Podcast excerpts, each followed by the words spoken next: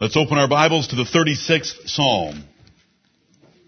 Psalm 36. The psalm may be broken down into three sections to help you understand it. David describes the wicked in the first four verses, and he speaks of them again in the last two. In between, he describes how God looks at him and his life and gives many promised blessings there.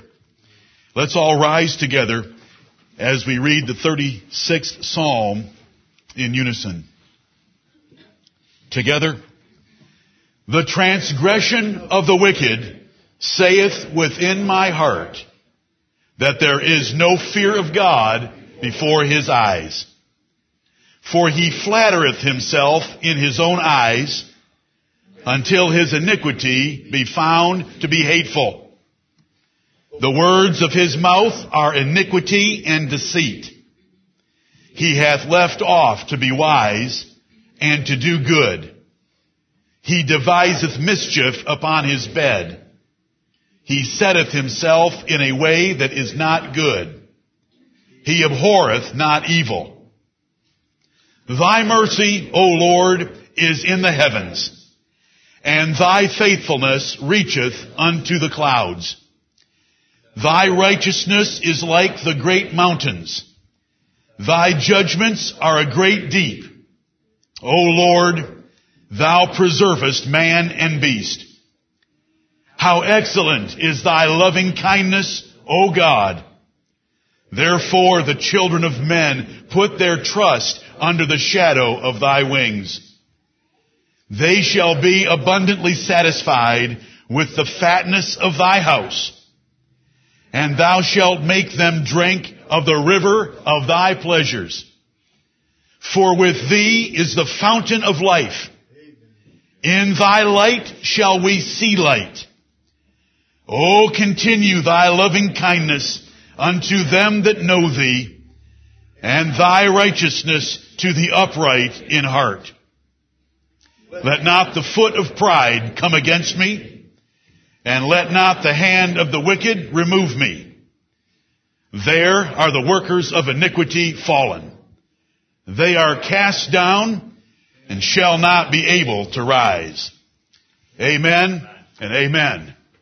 You may be seated. Psalm 36 in three parts. Verses 1 through 4 describing the wicked, verses 11 and 12 describing the wicked, and those wonderful verses in between describing the lot of the righteous, because they are described in the 10th verse as those that know God and those that are upright in heart. And those that know God and are upright in heart have the blessings that are described in verses 5 through 10. But let's start with the first four because that's mainly what I want from this psalm because it serves our need in Romans chapter 6, the last few verses. The transgression of the wicked saith within my heart. Observation of others teaches us things about them. Solomon in Proverbs chapter 24 would tell us that he went by the field of the slothful and he looked at it and saw that its walls were broken down and thorns were grown up. And he said, I received understanding and I gained knowledge by looking at this farm that wasn't being maintained. I, I realized that the owner of this farm loves to sleep. And because he loves to sleep so much, poverty is coming after him like an armed man. No one's going to stop him. The man's going to end up in poverty. And Solomon gives us that little description there that you are able to look at the outward fruits and be able to tell what is in the heart of a person. And so here, the transgression of the wicked saith. A wicked man, when he sins, says something. He says something and a righteous man in his heart is able to measure it by the scales of God's word and know something. And what he can know is that there is no fear of God before his eyes. Actions always are louder, better, and truer than words. He that saith I know him, this is the second time I've used it today, 1 John 2, 4, he that saith I know him and keepeth not his commandments is a liar. And the truth is not in him. Proverbs 20 and verse 11 would say, even a child is known by his doings, whether his work be pure and whether it be right. You can tell anyone you want how much you love God, how content your conscience is in your choice, how much peace you have about what you have done, how close you are walking to the Lord. It is all a bunch of hot air. God doesn't give a rip about a single syllable of it, and neither do we, and neither should we, and neither did the psalmist. Because the transgression of the wicked spoke volumes. They have no fear of God before their eyes. Actions speak louder than words. We, we know that from a little idiom in our own language. There is no fear of God before his eyes. Such a person can say, I fear the Lord. Yes, I do. I fear God. But if you're sinning, you're proving that you don't fear God. Your words are worthless. Right. You've lied to yourself because you're so deceived. It says that in the third verse. The words of his mouth are iniquity and deceit. He's lied to himself and he's trying to lie to us. It doesn't matter. You measure them by their works. What are they doing? Because even a child is known by his doing. Verse 2. He flattereth himself in his own eyes. When men sin, they flatter themselves that either I'm not going to get caught doing this, or this is just a little one, or I don't really believe the Bible means that, or God's not going to see this, or God loves me because I sing to Him on the way to work.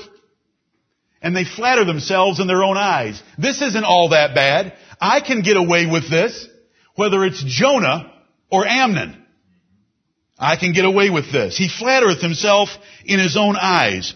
Men never want to look at sin honestly, and Romans 6 is going to force us to look at sin honestly. What fruit had ye in those things of which ye are now ashamed? When we were the servants of sin.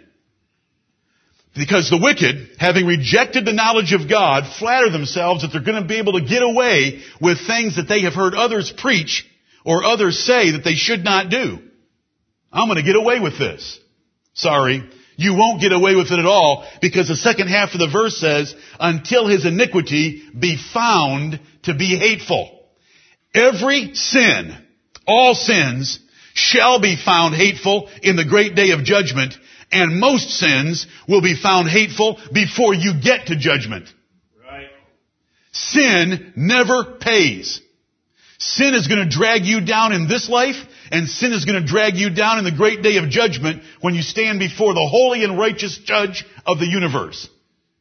He flatters himself that he can get away with it. You flatter yourself that God approves of what you're doing, though you're going against scripture. It's going to be found to be hateful. Always in the day of judgment. Usually in this life as well. Let me read to you what the wise man, the preacher, said about an adulterer. Just listen. You know, an adulterer,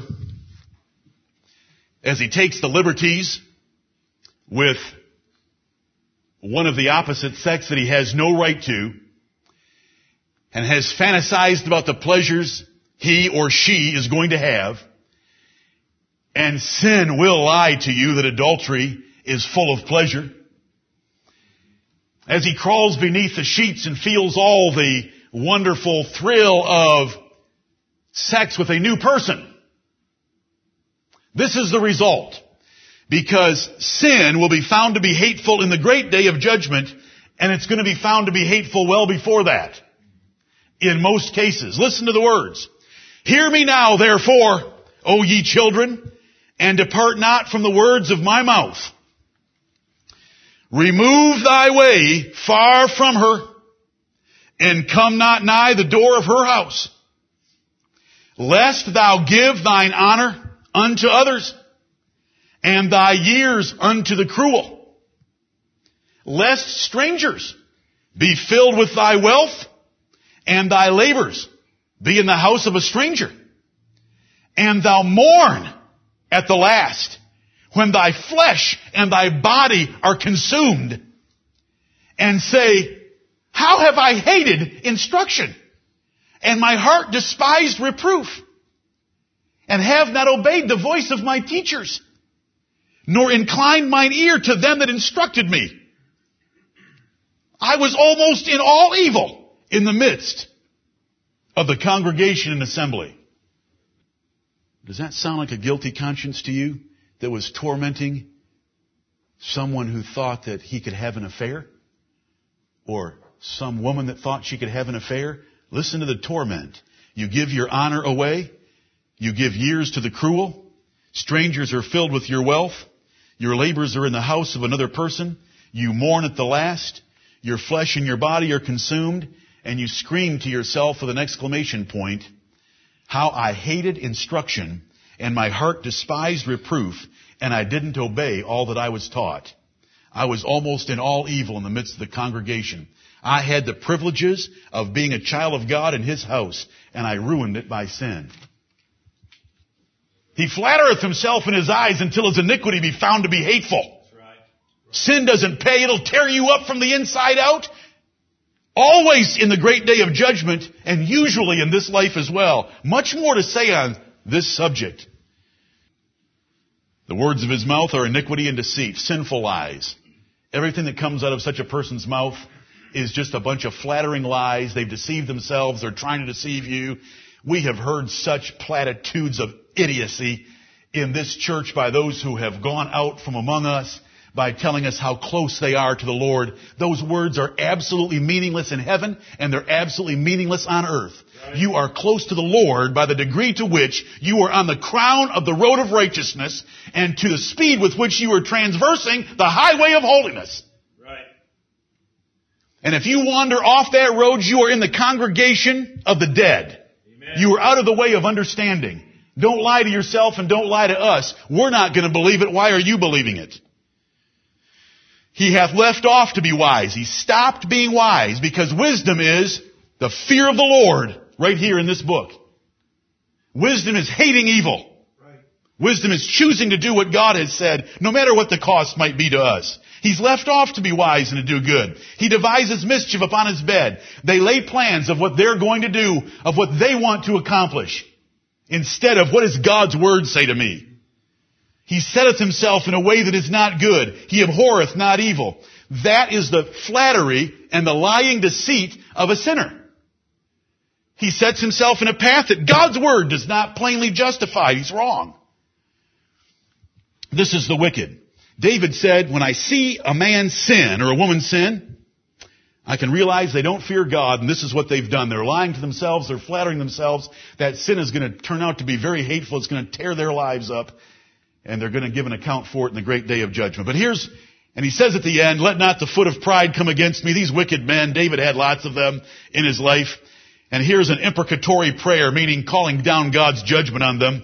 Let not the foot of pride come against me. Let not the hand of the wicked remove me. There are the workers of iniquity fallen. They are cast down and shall not be able to rise. That's what David had to say about the wicked. But here's what he has to say about the righteous. And I want to point it again. Verse 10 tells us who the verses 5 through 10 are describing. Those that know God and the upright in heart. Here's what it says. Listen and rejoice. Thy mercy, O Lord, is in the heavens. Not toward the men in the first four verses, but toward the upright in heart. Thy mercy, O Lord, is in the heavens, and thy faithfulness reacheth unto the clouds. Thy righteousness is like the great mountains. Thy judgments are a great deep. O Lord, thou preservest man and beast. How excellent is thy loving kindness, O God, with an exclamation point in our King James Bibles. How excellent is thy loving kindness, O God.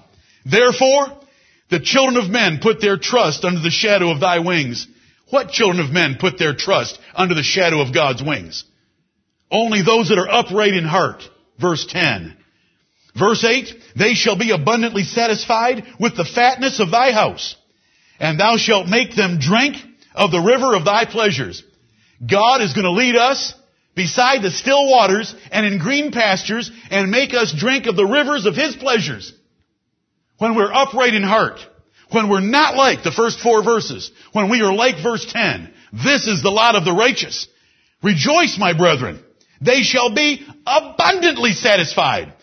The greatest satisfaction in life is when you are walking with the Lord and loving Him, His kingdom and His people, and loving righteousness and keeping that, keeping righteousness. That's the greatest satisfaction. Discontentment, disillusionment, and unsatisfaction is the result of sin. Oh, what a verse. What a verse. Verse 9, for with thee is the fountain of life. Ponce de Leon, the Spaniard idiot that he was, thought he could find the fountain of youth. He wasn't an idiot because he was a Spaniard. He was an idiot because he was looking for the fountain of youth. Do you know what? We have the fountain of youth right here. This is the fountain of life. For with thee is the fountain of life. In thy light we shall see light. Jesus came that the sheep might have life and that they might have it more abundantly. We can have a more abundant life in this world and the world to come. It's to, for the upright in heart. In thy light shall we see light. The world wanders and staggers around in darkness. Where does the light come from for our lives? From Him. Oh, continue thy loving kindness unto them that know thee. Keep it going, O Lord. You've been so good to me. You've satisfied me so well. I've been drinking of the rivers of your pleasure, but keep it coming. Right. Keep it coming. This, this, it's not wrong to pray that way. Keep it coming, O Lord, unto them that know thee and thy righteousness to the upright in heart. May the Lord bless Psalm 36 for us to realize we don't want to be in the first four verses nor in the last two. We want to be in those middle six. Lord bless us to be there. And let us learn what we're about to hear from Romans chapter 6. That sin doesn't pay now. What fruit had ye then? How much more do I need to say? I'll say it. Just give me a few minutes.